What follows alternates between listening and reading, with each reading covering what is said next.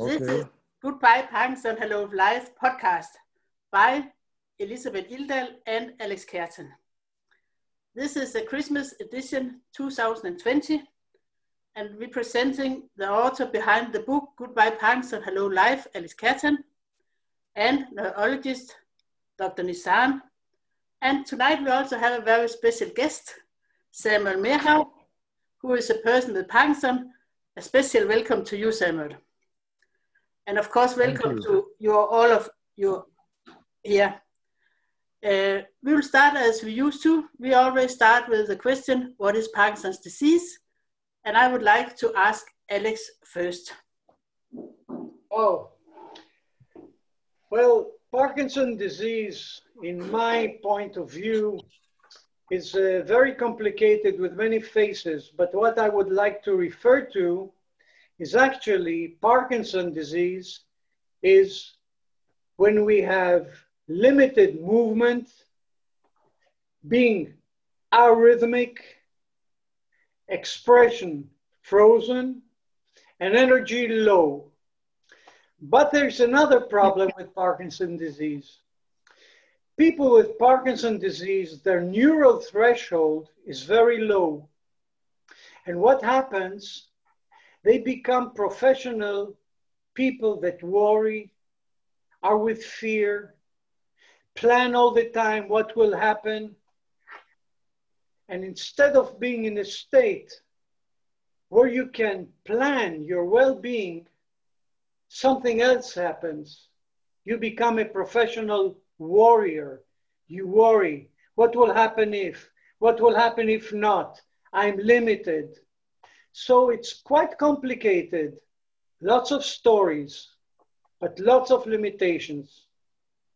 Thank you. Thank you.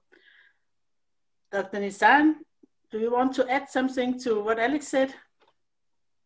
Well, uh, I think that Alex, uh, as always, uh, described it very uh, uh, uh, very deep and, and, and uh, direct to the points, to the main points.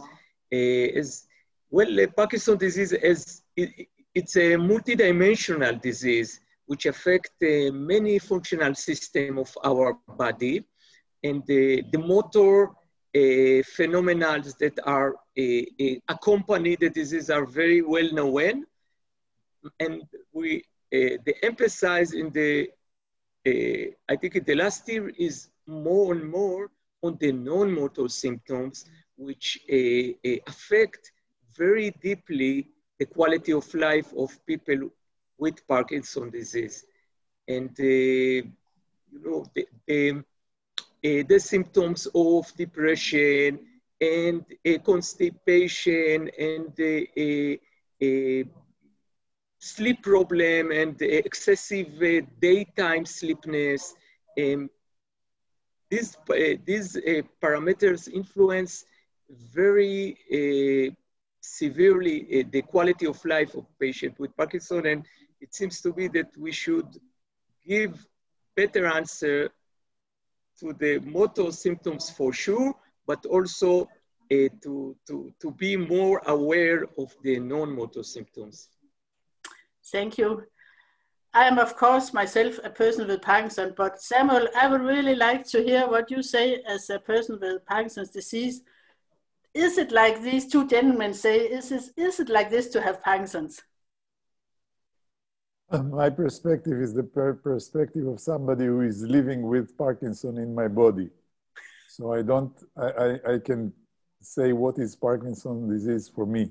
Yeah, exactly not what it is from the medical point of view, not from what it is from the yeah. practitioner point of view.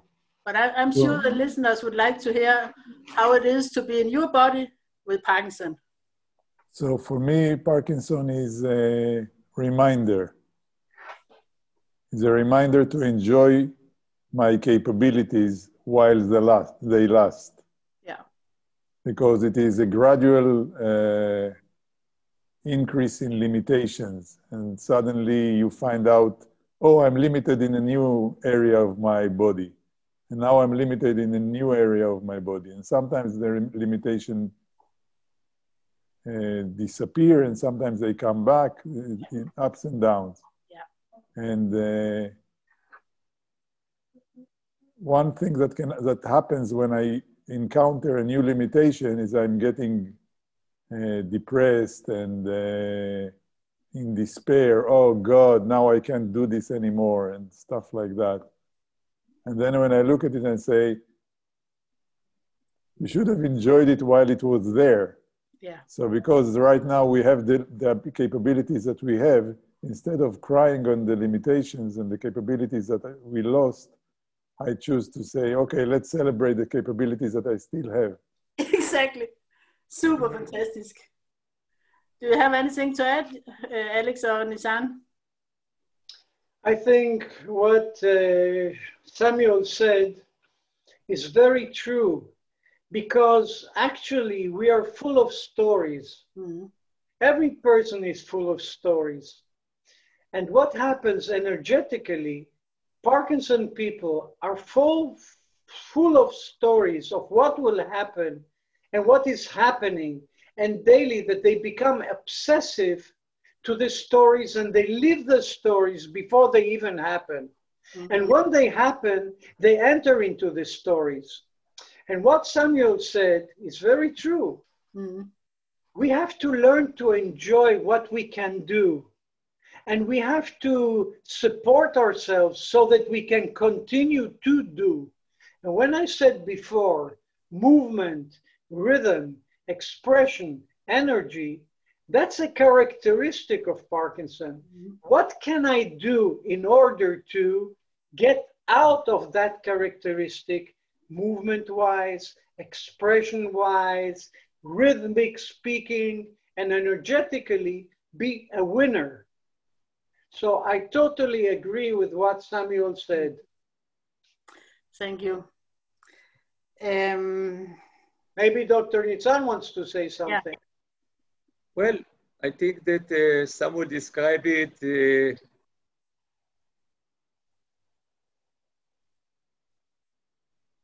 We can't hear you. We cannot hear you, Nitsan. Nitsan. We don't hear you. If a disability, uh, we are...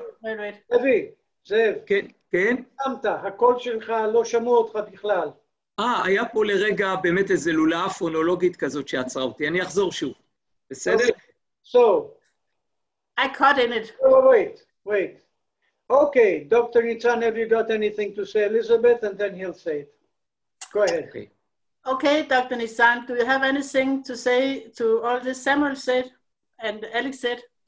Okay. Uh, well, uh, I, I really uh, appreciate the honest of Samuel uh, regarding the, uh, his attitude toward, toward the, the, the progression of the disease and the limitation that it's enforced on the patient when it's progress, when it's progress. I think it's a, as Samuel said, a, a very uh, efficient uh, uh, point of view when someone have a disability.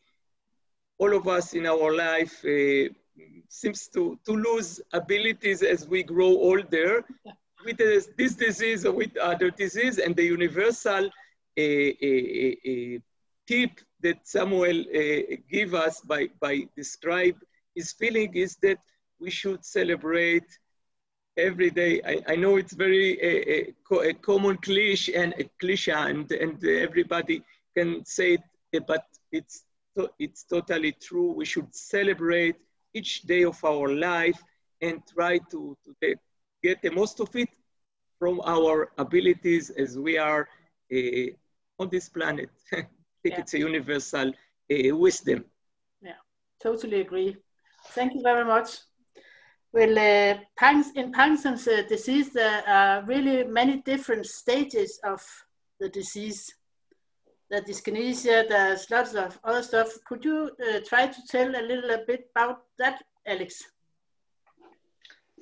Well, I think that uh, it would be better if Dr. Nitsan would begin, because I think that uh, scientifically he should say what happens with dyskinesia, Yeah. bradykinesia, the tremors, etc., and then maybe we shall enter because actually it is more scientific. Yes, it is. So maybe we should. If you could start, Dr. Nitsan, I would be happy for that. Okay. Uh, well, you know, in Parkinson's disease, have a very unique a combination of patterns of a, a motor symptoms.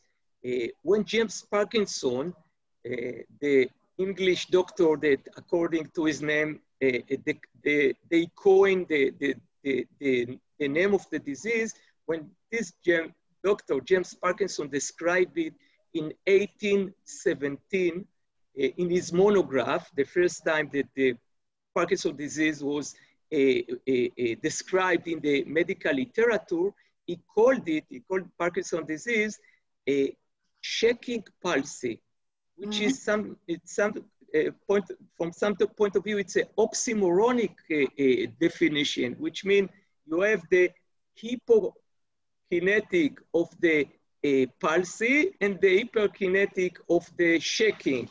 And by that, he tried to describe that in the same disease, we have hypokinetic patterns like the rigidity and the bradykinesia, the slowness of movement, and at the same uh, uh, at the same house also it's inhabited also the patterns of tremor and dyskinesia, the, the dance-like movement that can appear in the later stages of the disease. So uh, Parkinson disease uh, combine hypokinetic patterns and hyperkinetic patterns.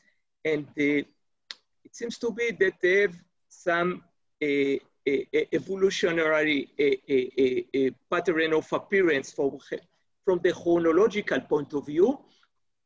Usually the dyskinesia, it's a late manifestation of the disease and it's associated mostly uh, with the treatment with levodopa, which is the most potent, the most powerful medication that we can, as a conventional doctors, can give to a people with Parkinson disease. It seems to be that after a couple of years of treatment with levodopa, uh, the neuro, no, uh, neurons circuits inside the brain change their con connectivity pattern and become more vulnerable to the white noise uh, of the uh, motor areas that initiate the commands for, for movement. And when it's going down to, the, to the muscle, the manifestation is involuntary movement that they are encircled and dance like ones and we call them dyskinesia. Mm. It's usually, I must mention regarding dyskinesia, that usually it's a, a, a, a it's disturbed more the, the people around the, the patient and not the patient themselves, because usually it's associated with a higher level of dopamine, which from the emotional point of view, from the emotional atmosphere inside our brain, it usually give elevated mood or, or, or, or eh, if I say even happiness. And usually it's regard with a, it's come together with a good mood. And the, uh, uh, on the other side of the spectrum, uh, on the other pole of the spectrum, there is the off state, which is eh, accompanied usually by reduced mood and depression. And as a, eh, and it seems to be that the, a, a, most of the cases of dyskinesia, we call them peak of dose dyskinesia, are represent a higher dose of dopamine, and they are accompanied by better mood for the patient, but embarrassment for him because of this involuntary movement and disturbance maybe Eh, to the uh, uh, to the people that surround him because they may think that he is suffering when his movement are appear. But usually patient not suffering from this movement, maybe from the embarrassment that they, they cause. I, I think this is my impression for many patients, maybe for sure not all of them, but more, many of them. Thank you. Alex? Well, I would like to summarize more or less what Dr. Nitsan said. There actually said there are two uh, different stages. One stage is called the dyskinesia, where you have uncontrolled movements, and the other stage is the bradykinesia, where you have slow movements. Now, Dr. Nitsan referred to it through levodopa. I will speak to it as physiology of behavior. And instead of using the word levodopa, I will, lose, and I will use energy. Now, what happens is this many people are not aware to the rhythm. And our basic rhythm, worldwide, is our heartbeat. The watch, 60 minutes, 60 seconds. It's the beat one, two, three, four. Now, the beat, the heartbeat, has an effect on our brain waves as well. Meaning, when I'm aware to rhythm, such as dyskinetic rhythm, I am above my heartbeat. Mm. So if I enter the dyskinetic rhythm, I, I, I begin to, to, to speak the dyskinetic as well, and my movements become dyskinetic. If I'm aware and I breathe according to my heartbeat, and I change my facial expression, and I try to speak rhythmically, and I move rhythmically, what I do, I do physiology of behavior, meaning I change my behavior patterns within my neural, my nervous system, and I try to put down the rhythm of dyskinetic rhythm to kinetic rhythm, which is a bit above my heartbeat.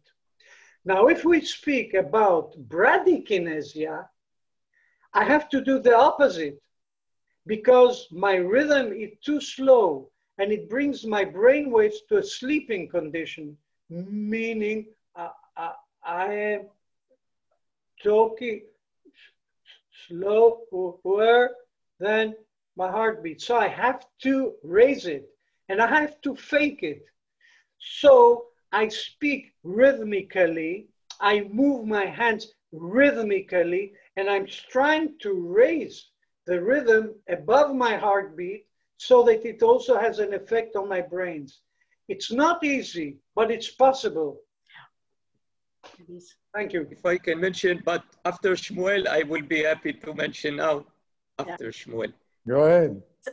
Go ahead now, Dr. Nitsan. Okay, okay. I think it's, it's very, it's not well established scientifically, but I think that there is a, a clear connection between dopamine and some internal metronome or, or biorhythmus or some internal clock that uh, uh, uh, that eh, eh, give us eh, the right rate of, of thinking, of moving, of, of making many daily living activities.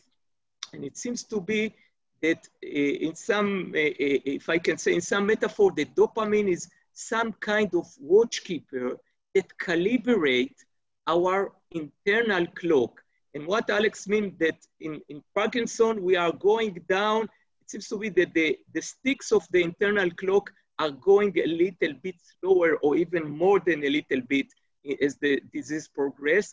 And the dopamine tried to calibrate. I think what one of is a, a, of its a, physiological function of the dopamine is to calibrate our internal clock, which become a little bit uh, slower than the usual. And uh, this, this metronome or clock is, can be fixed or, or, or, function better by pharmacological methods and by non-pharmacological method, like the methods that uh, Alex uh, is uh, established and is working with. So I think we are in the same common pathway of trying to calibrate the internal metronome, the internal clock that control our biorhythms and influence our uh, uh, the rate of our thinking, the rate of our movement, the rate of our internal physiological uh, function, like the bowel movement and so on. All of them seems to go out from their a, a normal or physiological rate and by trying to calibrate them, recalibrate them, I think this is the most common, this is the common pathway of pharmacological treatment, non-pharmacological treatment, gyrokinetic technique, and other uh, uh, uh, treatment methods. Can I ask Dr. Nitsan a question? Is it okay with you? Yeah, it's okay. Uh, Dr. Nitsan, when we speak about dyskinesia or bradykinesia, I referred to the medication as energy because I didn't want to enter into your scientific language, which you are professional. But uh, when people are dyskinetic and you give them biochemical medication, how do you see that energy that brings about the dyskinesia to be more balanced rhythmically, or the opposite, when it's bradykinesia, and you get that energetic medication to lift him. Can you explain what's happening within the body? What's happening to that person pharmacologically? Meaning he's getting medication for dyskinesia or for bradykinesia, how does it balance? Well, as you said, there are, there are two sides uh, on the spectrum of the movement. Bradykinesia and dyskinesia are in the two poles of it, if I can say so, in the two extreme of the, the, the, the, the opposite extreme of this spectrum. It seems to be that a levodopa and dopamine contribute to the right calibration of movement and thinking and many physiological function, as we said. And we should, as, as uh, if I understand you well, Alex, you said that you can treat these, uh, the, this opposite a, a, a phenomenal, motor phenomenal, with the same drug because they are represent different, uh, totally different manifestation, and they are also a, a totally different in the as a reflection in the level of the level of dopamine. Seems to be that in bradykinesia you are you are, you have a, a, a, overdraft of dopamine. You are in depletion of dopamine, and when you are most of the dyskinesia are peak of dose we call them. You are in the extreme on the top of the mountain of the dopamine, and it seems to be that it's even an excess of dopamine but because our brain uh, uh, in, in Parkinson disease can't regulate the right amount to put it in the therapeutic window, in the right and normal therapeutic window, we have this uh, extreme deviation to hypokinetic and to hyperkinetic. It's one of the main problems. We call it a, a motor fluctuation. You know, the, the, the, the sharp deviation from on, which is usually a, a, most of the cases of dyskinesia represent on, so I will take it in general as a representation of on, and on the opposite, bradykinesia a, represent the off. So this, the pendulum, when the pendulum deviate between these two poles, it's, it's need to be treated differently not with the same drug, if this is what you mean, and I accept it. Thank you. Samuel, all this talk from those two gentlemen, do you have anything to add?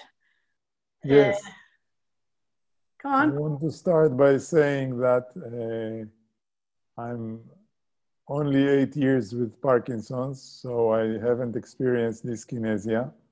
And I, when I saw that this is one of the questions, I thought, maybe I shouldn't be here to this question because I don't want pictures from the future to affect my brain and to, to make me think, oh, I'm going to be dyskinetic soon or stuff like that.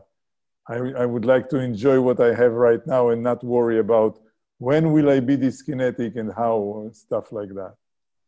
Yeah. That's one thing. And, and, all the symptoms that I haven't experienced that you, you, you have questions about, I don't want to hear. Thank you. Yes, and, uh, still, but I know you, and I know that you have in certain situations when you are worrying or when something is unclear to you, you have tremors. You do have tremors, not dyskinetic but you have tremors. Maybe it's a good question to ask the doctor about tremors. Your tremors.